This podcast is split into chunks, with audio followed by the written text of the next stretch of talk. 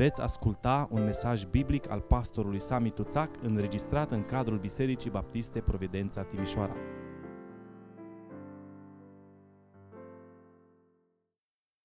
Vă rog să luați loc.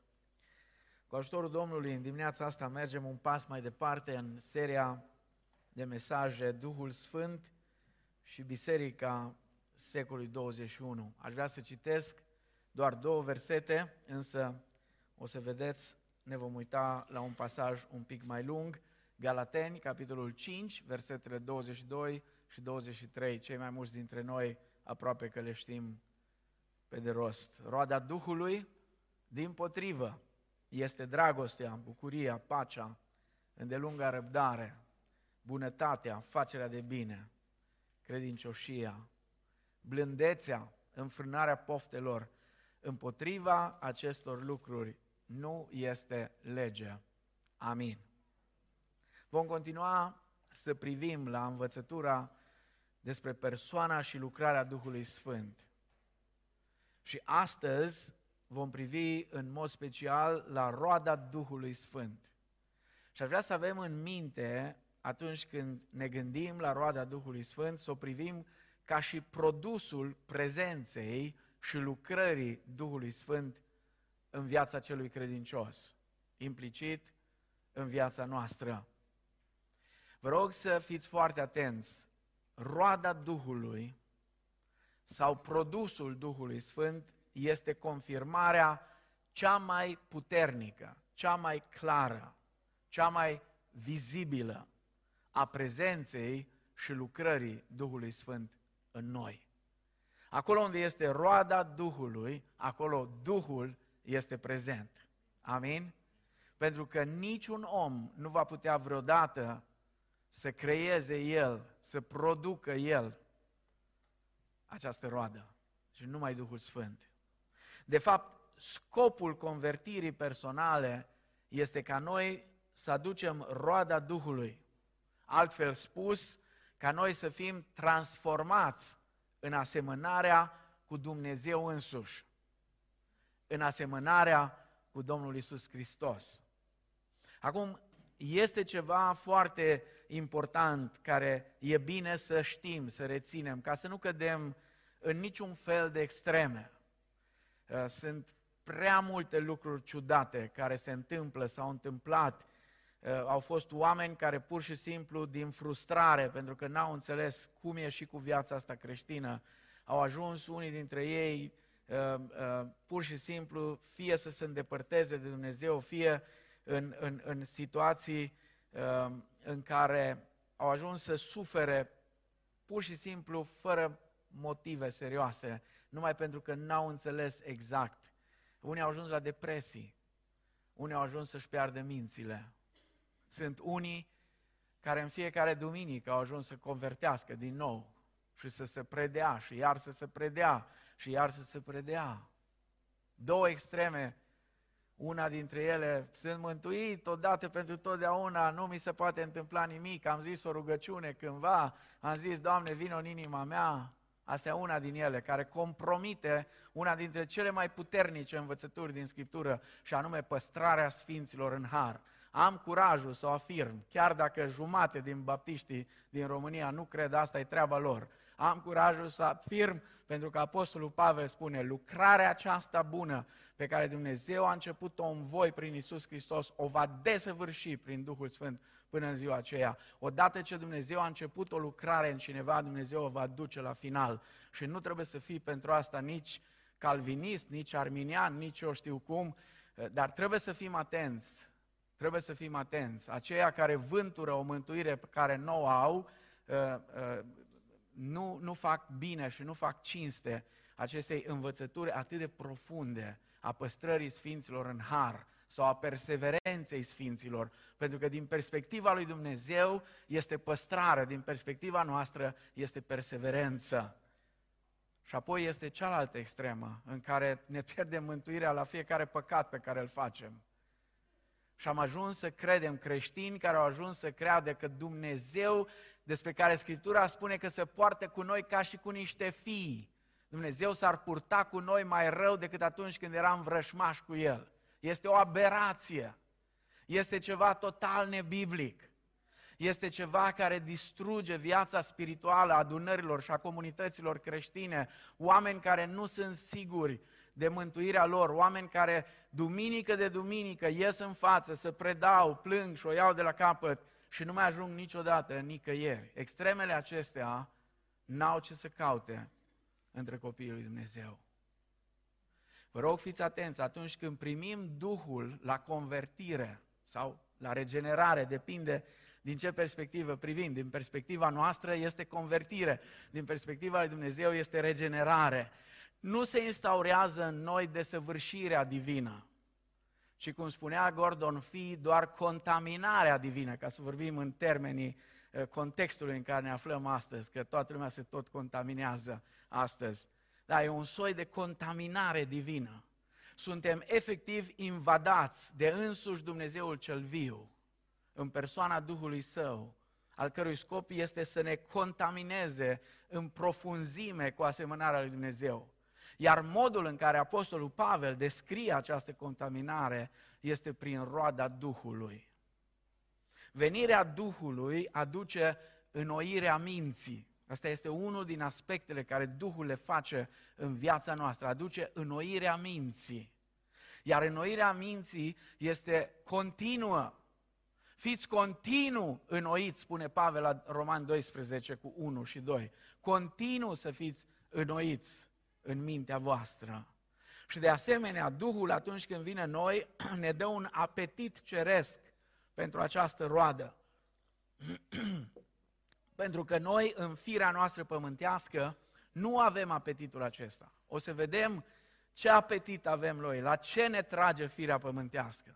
Numai Duhul este cel care ne dă apetitul acesta ceresc pentru roada Duhului. De fapt, cultivarea roadei reprezintă lunga călătorie a convertirii creștine și este în întregime lucrarea Duhului în viețile noastre. A trăi la un nivel mai scăzut nu face deloc reclamă vieții viacului care va să fie. Pentru că, v-am mai spus, o repet până înțelegem, înțelegem bine, noi când venim aici împreună și ne adunăm toți împreună aici la închinare, noi gustăm din puterile veacului viitor. Noi gustăm din ceea ce urmează să fie, să vină. Noi deja trăim, nu încă în totalitate, dar noi deja trăim în viacul care va să vie. Aici este frumusețea Bisericii lui Hristos. Este singura grupare de pe pământ care trăiește în același timp în viacul acesta și în viacul care va să vie.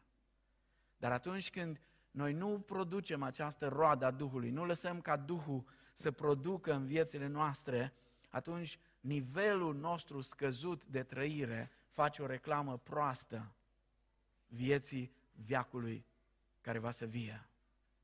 Textul cel mai clar care vorbește în sensul acesta despre roada Duhului este desigur Galaten 5, 22-23, versetele care le-am citat ceva mai înainte. Însă în dimineața asta aș vrea să privim aceste două versete în context. În contextul în care ele au fost scrise și vom aborda și versetele din jurul acestor versete, atât cele dinainte cât și cele după, așa că pasajul complet la care vom privi va fi Galaten 5, de la versetul 16 până la versetul 26. Câteva aspecte legate de, de roada sau de produsul Duhului Sfânt în noi. Primul aspect la care aș vrea să privim are de a face cu condițiile condițiile rodirii Duhului. Zic dar, spune versetul 16 până la 18, zic dar, umblați cârmuiți de Duhul și nu împliniți poftele firii pământești. Căci firea pământească poftește împotriva Duhului și Duhul împotriva firii pământești. Sunt lucruri potrivnice unele altora, așa că nu puteți face tot ce voiți. Dacă sunteți călăuziți de Duhul, nu sunteți sub lege. Și apoi versetele 24 și 25. Cei ce sunt al lui Hristos Isus și-au răstignit firea pământească împreună cu patimile și poftele ei. Dacă trăim prin Duhul, să și umblăm în Duhul. Amin. În jurul acestor versete care vorbesc explicit despre roada Duhului, sunt câteva idei care arată condițiile care pregătesc terenul pentru roada Duhului. Și sunt trei condiții prezentate de Apostolul Pavel în pasajul acesta. Prima dintre ele, fără de care despre celelalte nici n-ar rost să vorbim. Prima dintre ele este convertirea la Domnul Isus Hristos. Uitați-vă încă o dată la versetul 24. Cei ce sunt ai lui Hristos Isus. Cei ce sunt al lui Hristos Isus. Prima condiție ca să poți aduce roada Duhului este să fii a Domnului Isus. În cei ce sunt ai Domnului Isus, rodește Duhul. În cei ce sunt ai Domnului Isus, se vede roada aceasta. Ce implică asta?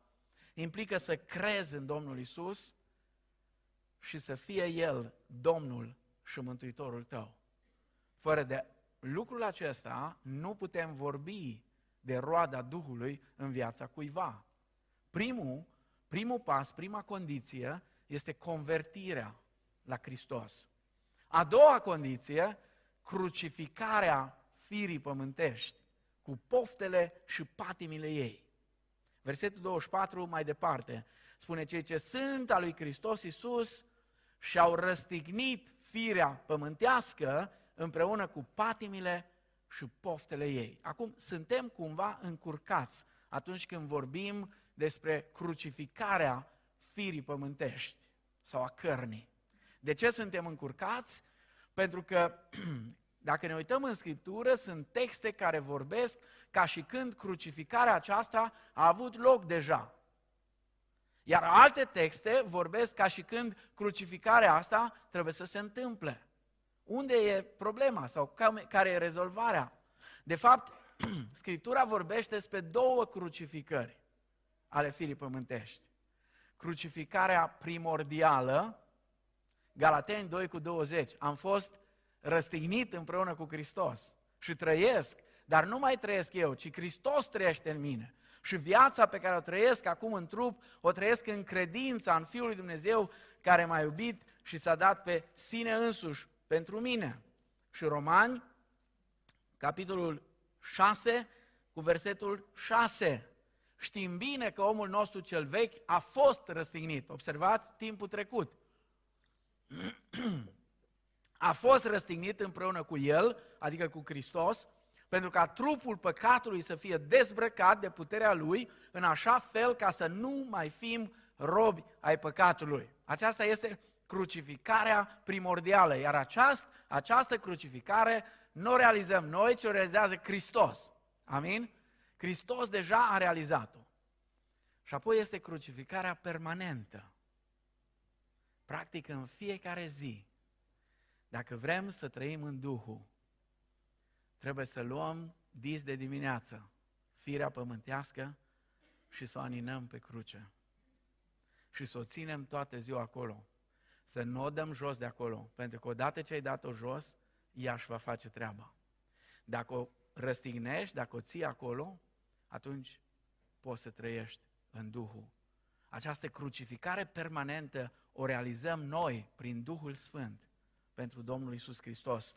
Prin Duhul facem să moară faptele trupului. Uitați-vă Romani, capitolul 8, versetele 12 la 14. Romani 8 este cel mai plin de Duhul Sfânt capitol din întreaga epistolă către Romani, poate din tot Noul Testament.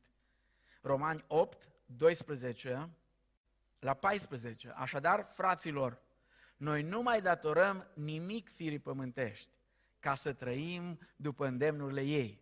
Dacă trăiți după îndemnurile ei, veți muri. Dar dacă prin Duhul faceți să moară faptele trupului, veți trăi căci toți cei ce sunt călăuziți de Duhul lui Dumnezeu sunt fii ai lui Dumnezeu. Prin Duhul facem să moară faptele trupului. Și apoi, încă o condiție, pentru ca roada Duhului să fie produsă în viețile noastre, conformarea conduitei noastre cu Duhul. Galateni 5, versetele 16 la 18, încă o dată. Zic, dar umblați cârmuiți de Duhul și nu împliniți poftele firii pământești. Căci firea pământească, observați aici, o luptă permanentă.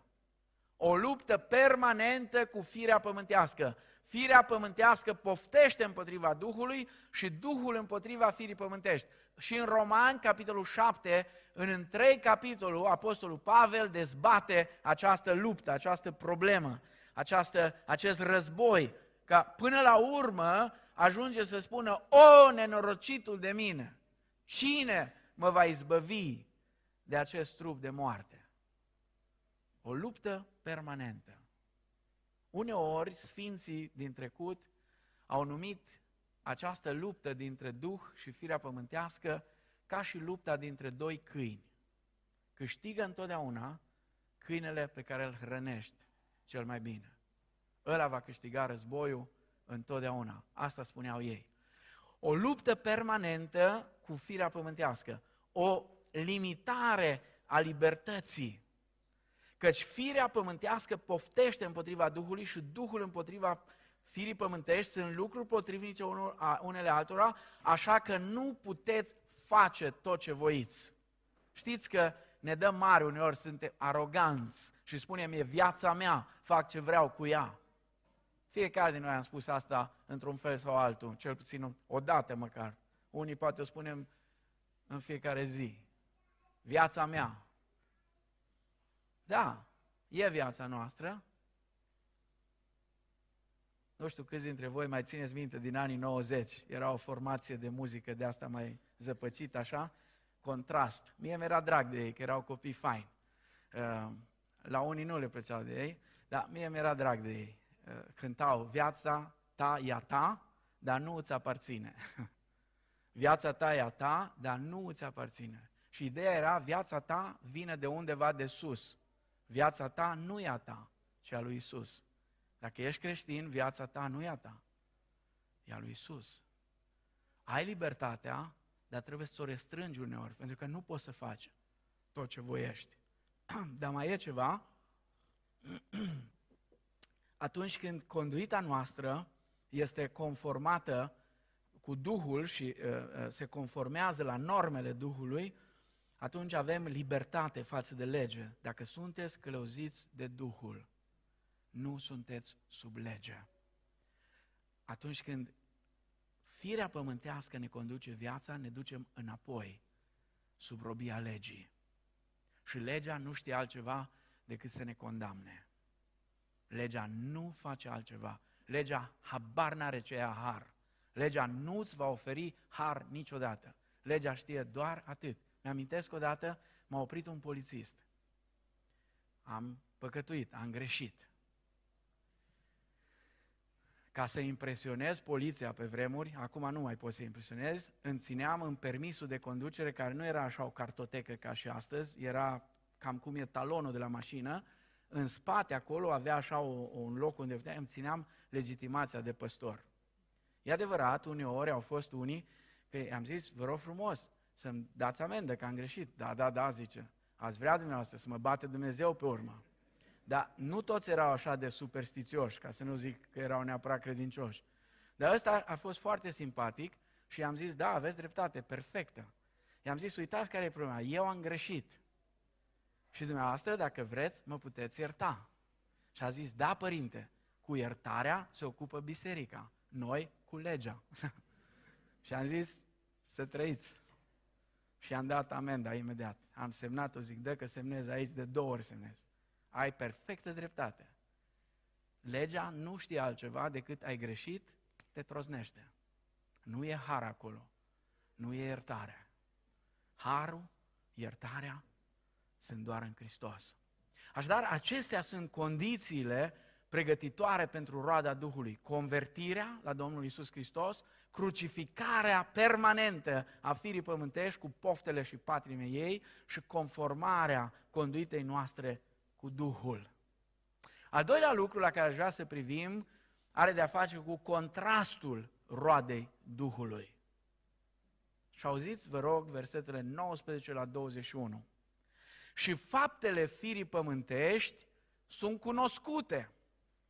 Și sunt acestea, prea curvia, curvia, necurăția, desfrânarea, închinarea la idoli, vrăjitoria, vrăjbile, certurile, zavistiile, mâniile, neînțelegerile, dezbinările, certurile de partide, pismele, uciderile, bețiile, îmbuibările și alte lucruri asemănătoare cu acestea. Vă spun mai dinainte, cum am mai spus, că cei ce fac astfel de lucruri nu vor moșteni împărăția lui Dumnezeu. Și ca să ne arate clar că roada Duhului este în contrast cu faptele acestea ale firii, când introduce roada Duhului, în versetul 22, Apostolul Pavel spune roada Duhului din potrivă. Expresia aceasta din potrivă arată contrastul izbitor între ceea ce a spus până atunci și ceea ce urmează. Întotdeauna, dacă o să ne uităm cu atenție, când Biblia vorbește despre omul spiritual sau despre trăsăturile omului spiritual, întotdeauna prezintă în contrast omul firesc și descrierile sau trăsăturile lui. Avem aici în pasajul acesta o prezentare a contrastului, a antitezei roadei Duhului. Firea pământească este în antiteză cu Duhul și firea pământească produce ceva și realizează ceva. Și ea face o lucrare, la fel cum Duhul face o lucrare, numai că cele două lucrări sunt antagonice, sunt în contrast. Firea pământească ce poate să producă? Produce faptele firii pământești.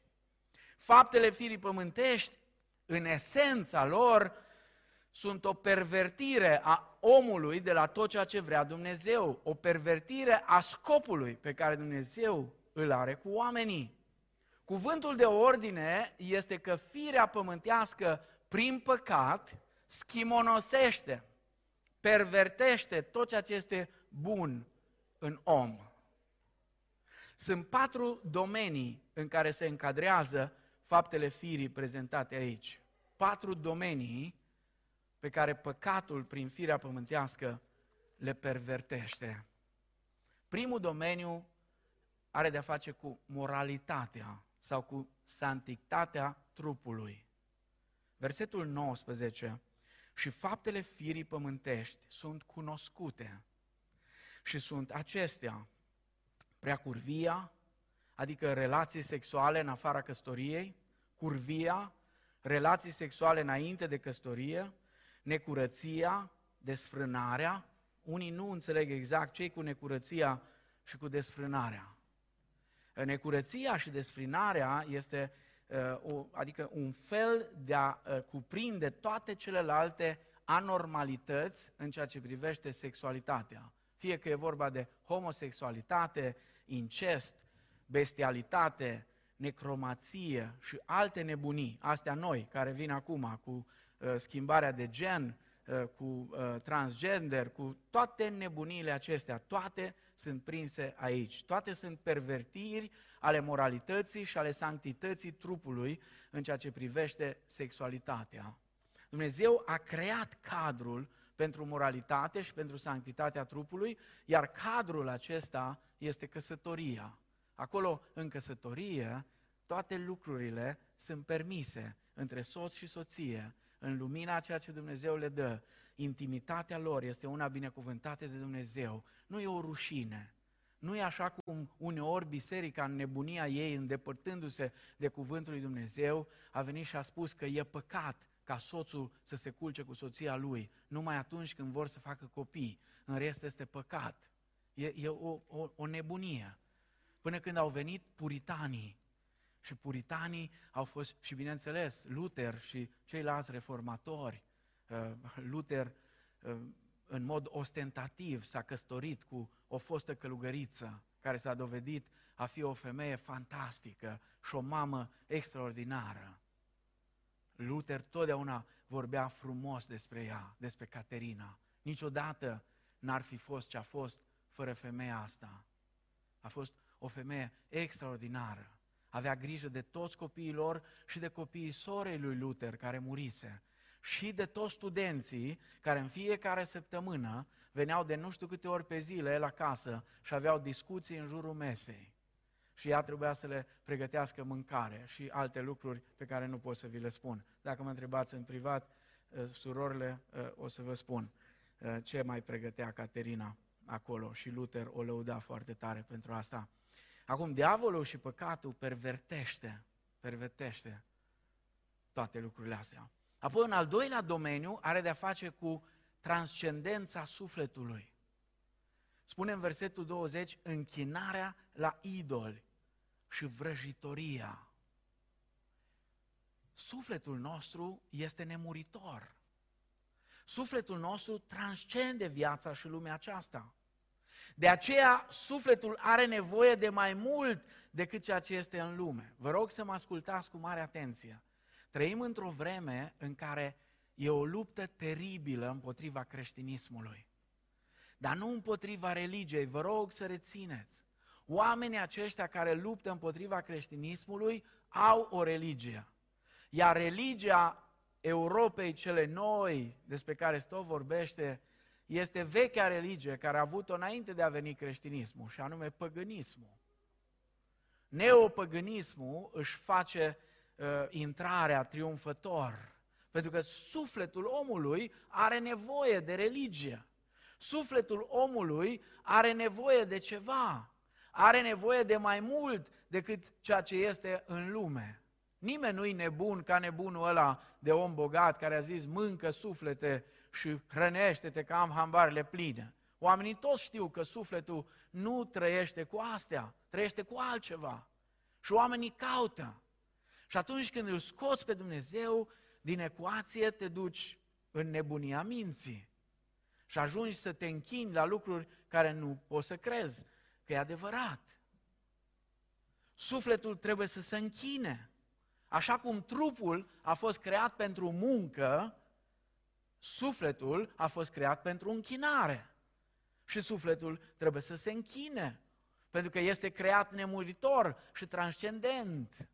Iar păcatul și diavolul pervertesc transcendența sufletului și îl fac să se închine la idol și să caute comunicarea cu lumea de dincolo prin spiritism și vrăjitorie. Uitați-vă la ceea ce filmele prezintă mereu. Nu e o problemă să vorbești cu morții, nu e o problemă, toate lucrurile astea sunt la modă. Uh, oameni care uh, le revin tot felul de uh, lucruri din trecut și se duc și vorbesc cu tot felul de medium și toate astea au de-a face cu căutarea sufletului. Pentru că spunea Augustin, Dumnezeu ne-a creat cu un gol în sufletul nostru. Și golul acela are forma lui Dumnezeu, iar atunci când îl scoți pe Dumnezeu din ecuație, golul ăla trebuie să-l umpli. Trebuie să-l umpli. Este exact ce s-a întâmplat în România când am tăiat cu sete de pe steagul nostru tricolor, stema comunistă. A venit Steve Winfield și ne-a pus o întrebare foarte pragmatică. Ce o să puneți în gaura aia? Ok, ați făcut gaură în steag, ați scos aia de acolo, dar ce o să puneți în gaura aia? Și ați văzut ce am reușit să punem în ultimii 30 de ani. Pentru că dacă nu-L pui pe Dumnezeu în golul din sufletul tău, o să pui orice altceva. Iar calea până la spiritism și vrăjitorie este una scurtă. Iar anticrist când va veni și sistemul acesta anticristic care va veni pe final și va lupta împotriva lui Dumnezeu și a poporului Dumnezeu, se va folosi la maxim. Dacă credeți că la întâmplare, țară după țară, legalizează drogurile și toate lucrurile astea care pe vremuri uh, erau prohibite și acum totul este la liber, totul este la liber, să ne simțim bine, să avem euforie. Cu oamenii drogați poți să faci ce vrei. Poți să faci ce vrei, îi duci unde vrei. Iar calea spre spiritism și vrăjitorie e una scurtă. Mai e ceva însă. Mai este încă un domeniu și încă unul. Normalitatea relațiilor interumane. Spune, închinarea la idoli vrăjitoria, vrăjbile, certurile, zavistiile, mâniile, neînțelegerile, dezbinările, certuri de partide, pismele, uciderile. Observați firea pământească prin păcat, cât de mult afectează relațiile interurmane. În final se ajunge la crimă, fie cu vorba, fie cu fapta. Astăzi, oamenii sunt mari specialiști la ucide cu vorba. Mare parte din ceea ce sunt televiziunile sau social media are de-a face cu distrugerea prin vorbă. Nu pune mâna pe pumnal să te lovească, că nici n-are curaj să o facă, dar dă din gură, dă și aruncă și dă și dă și dă cu noroi. dă cu noroi până distrugi. Și apoi mai este încă un domeniu, împlinirea nevoilor esențiale. Mâncare și băutură. Spune bețiile și îmbuibările și alte lucruri asemănătoare cu acestea. Transformarea setei în beție și a nevoii de mâncare în îmbuibare este o pervertire a nevoilor esențiale.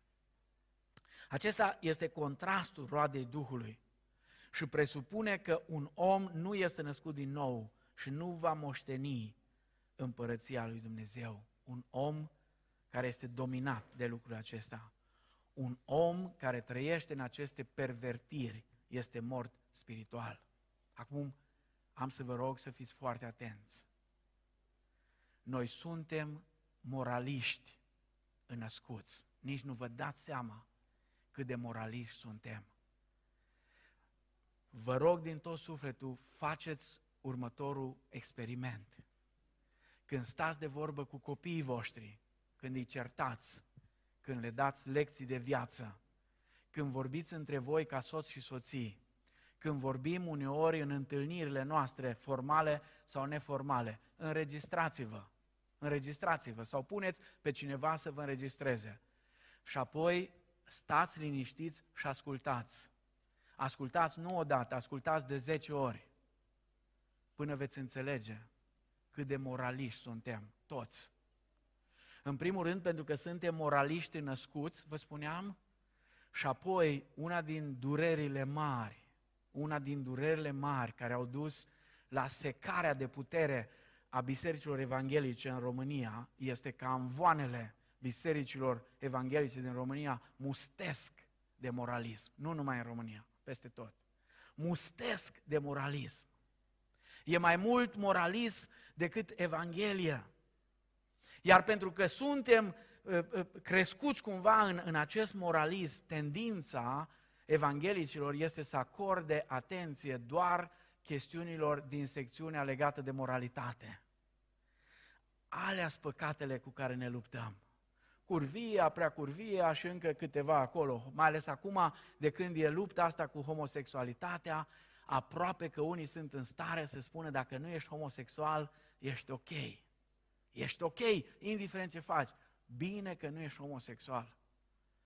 Trebuie să avem mare grijă. Eventual mai, hai să zicem, poate chestiunea cu, cu idolatria. Numai că și aici, știți cum suntem? Și asta tot datorită moralismului.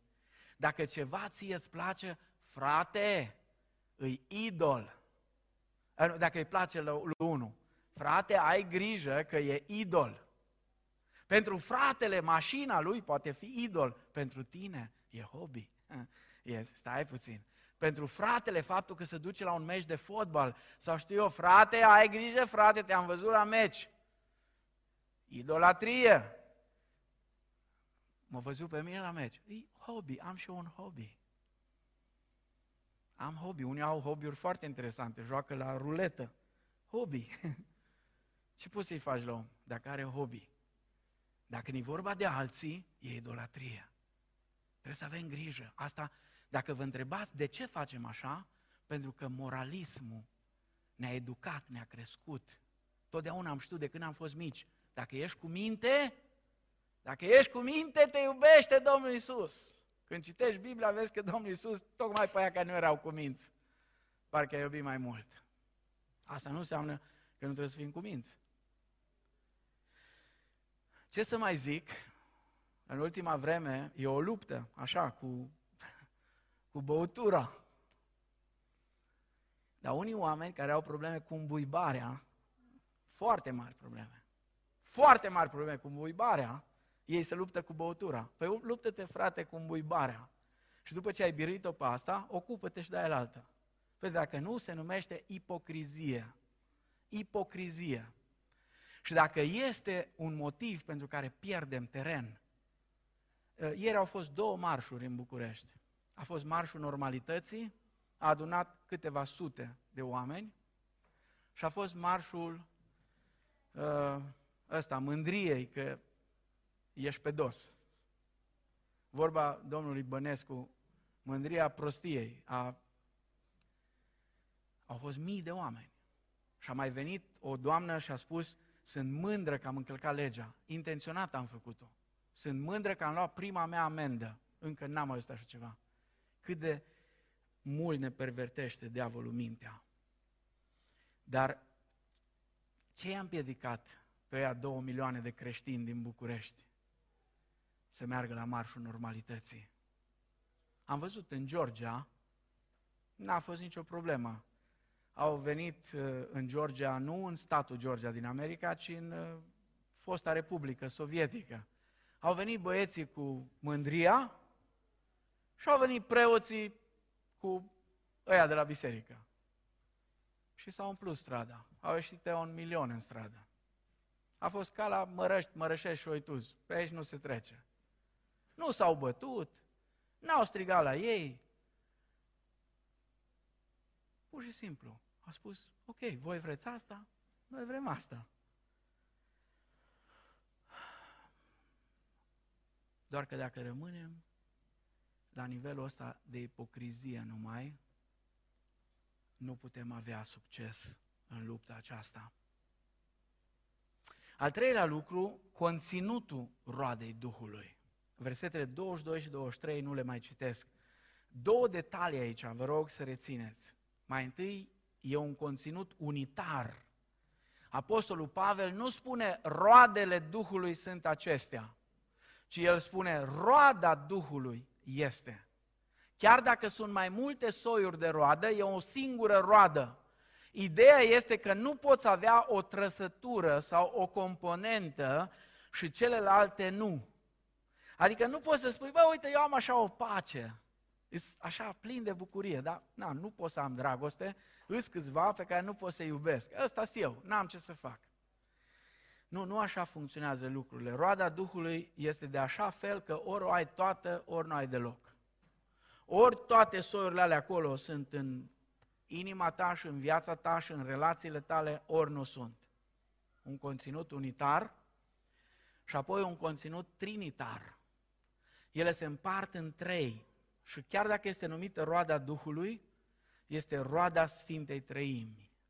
Și fiecare domeniu arată relația și identificarea noastră cu fiecare din persoanele Sfintei Trăimi. Dragostea, bucuria, pacea, relația cu Tatăl. Implicarea lui, Dumnezeu este dragoste și El este Cel care dă bucurie și pace. Îndelunga răbdare, bunătatea, facerea de bine, relația și asemănarea cu Hristos, identificarea cu El, credincioșia, blândețea și înfrânarea poftelor, relația cu Duhul Sfânt, implicarea Lui și puterea Lui. Și ultimul lucru la care aș vrea să ne uităm are de face cu consecințele roadei Duhului în viața unui om. Spune versetul 23, împotriva acestor lucruri nu este lege. Cei ce sunt al lui Hristos Iisus și-au răstignit firea pământească împreună cu patimile și poftele ei. Dacă trăim prin Duhul, să și umblăm prin Duhul. Să nu umblăm după o slavă de șartă, întărâtându-ne unii pe alții și pismuindu-ne unii pe alții. Câteva consecințe, prima dintre ele, ireproșabilitatea, Adică atunci când ai roada Duhului, ești fără reproș împotriva acestor lucruri. Nu este legea. Nu există lege împotriva roadei Duhului. Ideea de condamnare sau de reproș. Ce poți reproșa cuiva care are viața inundată, dacă vreți, contaminată de această roadă a Duhului. Apoi, o altă consecință, respingerea slavei de șartă. Un om care are roada Duhului nu caută slavă de la oameni. Un butoi care e plin, cum sună când ai în el? A plin. Nu se aude foarte tare. Un butoi care e gol, sună gol și sună tare. Sună tare gol, dar ai în el, trezești tot cartierul.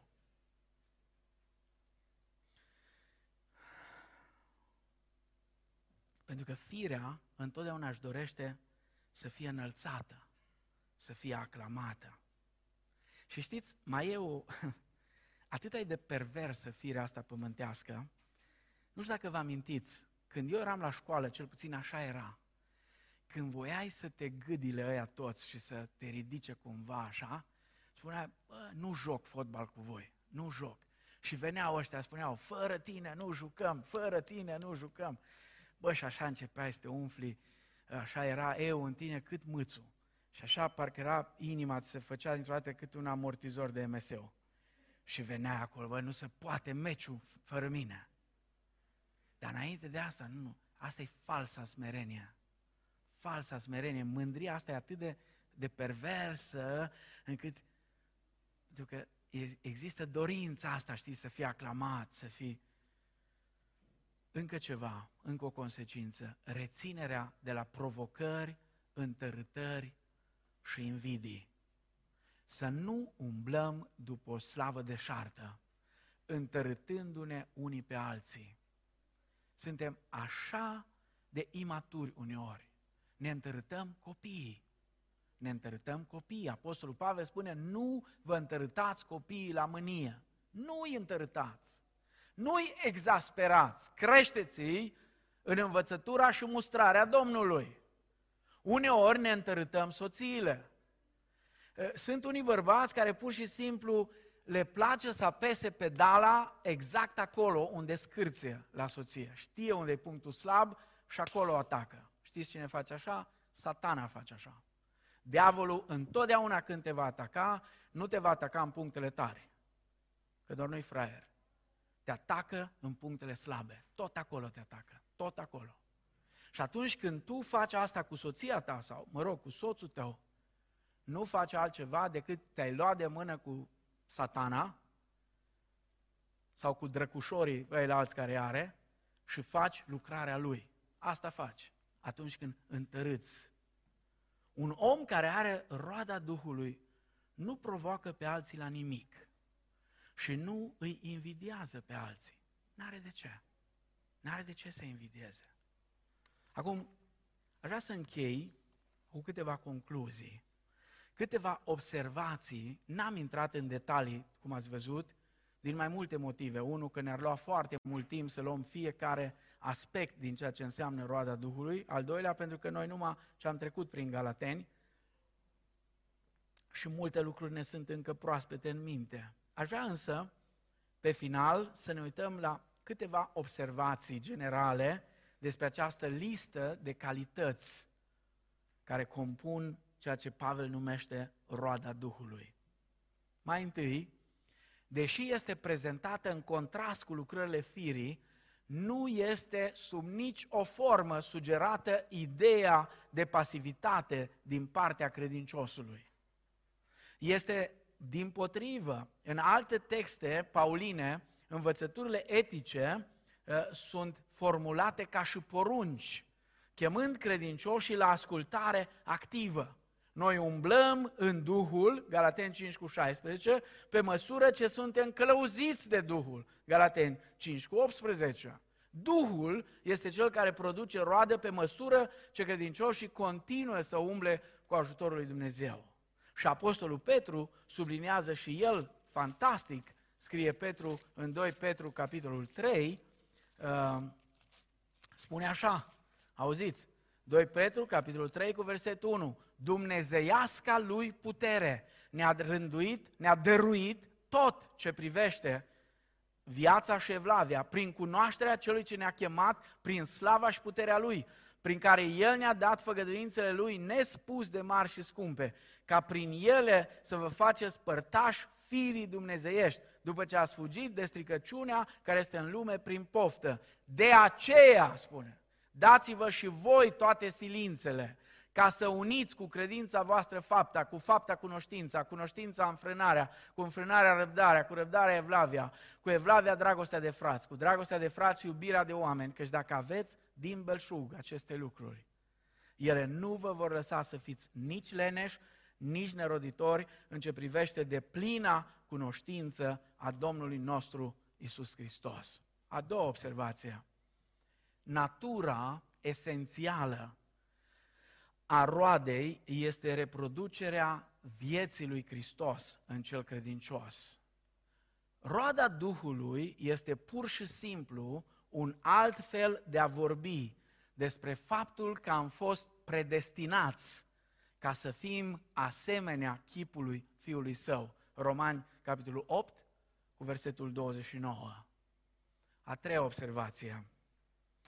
Este greșit să ne referim la această listă ca prezentând cele nouă roade ale Duhului. Știu că uneori, poate în lucru cu copiii, poate în lucru cu tinerii, poate chiar în biserică, pentru că am vrut să fie mai ușor cumva de înțeles, am folosit anumite imagini, uh, era o imagine cu niște pietricele, pe fiecare era câte una, sau cu un strugure frumos, pe o boabă scria asta, asta. Nu, lista aceasta nu este una completă, este doar una reprezentativă. O discuție completă despre roada Duhului și ar necesita un spațiu mult mai amplu pentru a include și alte elemente care sunt menționate, de exemplu, în Coloseni, capitolul 3, versetele 12 și 13, compasiunea, smerenia, iertare precum și alte aplicații specifice celor pe care le face Apostolul Pavel, similare cu cele făcute de Pavel în Romani 12, de la 9 la 21. A patra observație. Fiecare aspect al vieții creștine, absolut orice aspect legat de viața creștină, este lucrarea Duhului Sfânt. Roada include experiențele bucuriei și păcii, din comunitatea creștină. Cuprinde atitudini ca blândețea, îngăduința, stăpânirea de sine și de asemenea cuprinde aspecte legate de comportament, dragostea, amabilitatea, bunătatea și altele. A cincea observație. Această listă a roadei Duhului nu este menită să reglementeze comportamentul creștin, stabilind reguli de conduită. Una din cele mai mari ispite pentru orice comunitate creștină, când nu este viața Duhului, se inventează reguli. Atunci când Duhul nu este la lucru, se inventează reguli, reguli după reguli, care mai de care mai stupide. Asta e de când istoria. De 2000 de ani același lucru se întâmplă. Întrucât adevărata etică creștină este rezultatul umblării și trăirii în Duhul, nu poate exista o lege. Nu putem transforma etica lui Pavel într-o nouă lege, deși unii au demonstrat că pot face asta. Aceste calități sunt menționate mai degrabă ca indicatori, având sau arătând felul în care ar trebui să arătăm noi, cei care suntem transformați în asemănarea cu Hristos. Și ultima observație, poate cea mai importantă dintre toate.